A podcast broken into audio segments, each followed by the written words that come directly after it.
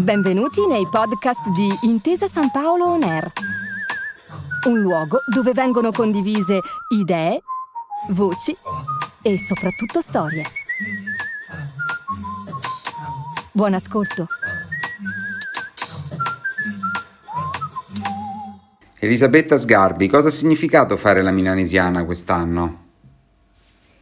Beh, direi ha significato non solo fare la milanesiana, ma anche disfare la milanesiana, disfare ciò che avevamo fatto in un lungo lavoro sino a febbraio, perché la milanesiana è una macchina molto complessa, dura più di un mese, attraversa diverse città italiane e mh, mm, richiede un grande lavoro, il lavoro di un anno, quindi a febbraio aveva già un volto definito.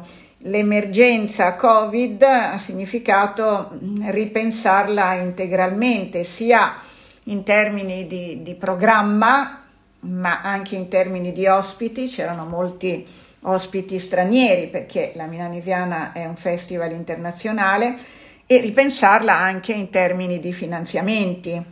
Il punto essenziale era che mh, mm, non volevo farla tutta e solamente in streaming, avevo capito che doveva esserci una milanesiana in streaming, ma io penso che un festival ha, mh, mm, ha delle caratteristiche che si debbono mantenere perché eh, i festival avvengono proprio in presenza di pubblico, in presenza degli artisti, mentre un libro si può leggere a casa, si può leggere da soli, eh, oppure si può ascoltare da soli la, la musica in solitudine. Il um, teatro, i festival, i concerti, il cinema prevedono una fisicità che non può essere abbandonata. Dunque ho cominciato a immaginare la milanesiana in piena clausura, emergenza, e, eh, ma immaginavo anche dei luoghi eventuali dove poter portare il pubblico. La milanesiana si svolge nelle città all'aperto, nei cortili, nelle belle corti dei bei palazzi delle diverse città e ehm, essere riuscita a mh, realizzare in presenza di artisti e di pubblico la milanesiana è un motivo di soddisfazione ma vuole essere soprattutto un segnale, perché è un segnale, il nome stesso del festival è La Milanesiana, che parte da Milano. Milano deve tornare a essere una città viva. Perché questo tema, i colori? Ogni milanesiana ha un tema. Il tema di quest'anno è i colori, il tema è un suggerimento di Claudio Magris un tempo si discutevano i temi con il professor Eco, ora è Claudio, Claudio Magris a dare i suoi suggerimenti e Claudio terrà alla Milanesiana Pavia, nell'Almo Collegio Borromeo, una lezione magistrale intitolata Le toppe di Arlecchino. E questa proposta risale a molti mesi fa, ben prima dell'emergenza Covid.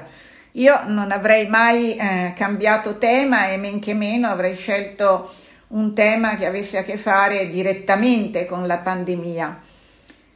Però, a pensarci bene, il tema dei colori mi è sembrato il più appropriato a questo periodo e anche mi è sembrato il più conseguente al tema della ventesima edizione, che era il tema della speranza, che tanto ha animato il pubblico.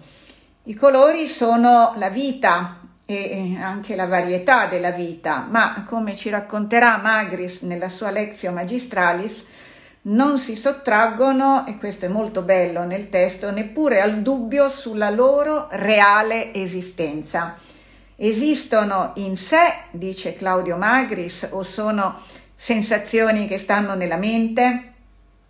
Andrea Moro, che è un filosofo e uno studioso del linguaggio, ha tenuto una breve lezione interessantissima sul nome dei colori, su come le diverse lingue nominano i colori.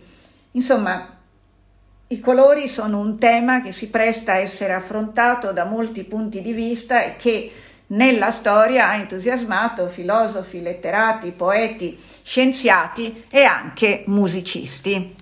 La milanesiana è letteratura, musica, cinema, scienza, arte, filosofia, teatro, diritto ed economia.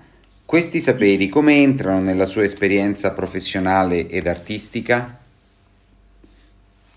Io ho sempre creduto che tutte le cose siano unite da nessi invisibili, ne sono certa. Ovviamente la vita e anche il lavoro ci impongono delle scelte, dobbiamo essere sempre qualcosa e sapere fare bene qualcosa e non possiamo fare tutto. Spesso lo desideriamo di fare tutto, però dentro una specificità bisogna fare entrare, io credo, tutto il possibile, almeno questo è il mio carattere. Per me il cinema è un modo di guardare il mondo, è un linguaggio che mi sento vicino, che ho interiorizzato. Fare il cinema per me è vitale, vederlo è una passione, ma anche è vero che il cinema è, entra nel mio lavoro editoriale, basti pensare all'autobiografia di, di, di, Woody Allen che ho appena pubblicato e eh, il cinema entra nella milanesiana. Uno degli ospiti di questa milanesiana è Amos Ghitai per ricordare i 25 anni dalla scomparsa di Rabin con un suo film straordinario.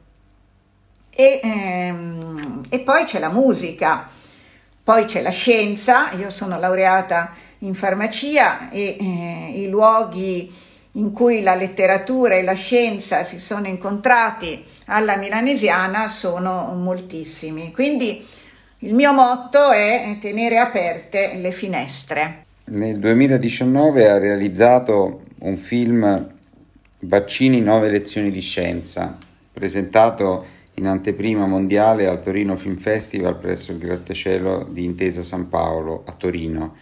Ci racconta com'è nato il film? Beh, il film nasce da una precisa proposta di Giampaolo Donzelli, presidente della fondazione dell'ospedale Meyer, che è un ospedale eh, pediatrico a Firenze, e nasce quando i Novax straparlavano. Poi mh, mm, è accaduto che sia uscito nelle immediate vicinanze della pandemia da Covid-19 quando tutti chiedevano un vaccino. E quindi ho pensato che l'intuizione di Donzelli di chiedere a un editore con una laurea in farmacia di creare un film sui vaccini fosse un po' eh, riassumere quello che io faccio con la milanesiana, metto insieme e faccio dialogare i saperi.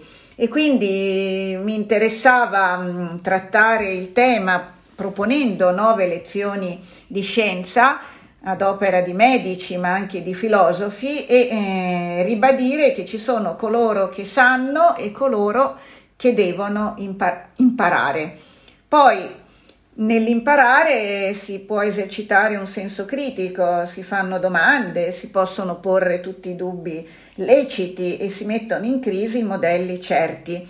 Però non è vero che uno vale uno, ci sono i maestri e ci sono i discepoli, c'è chi sa e chi ancora non sa.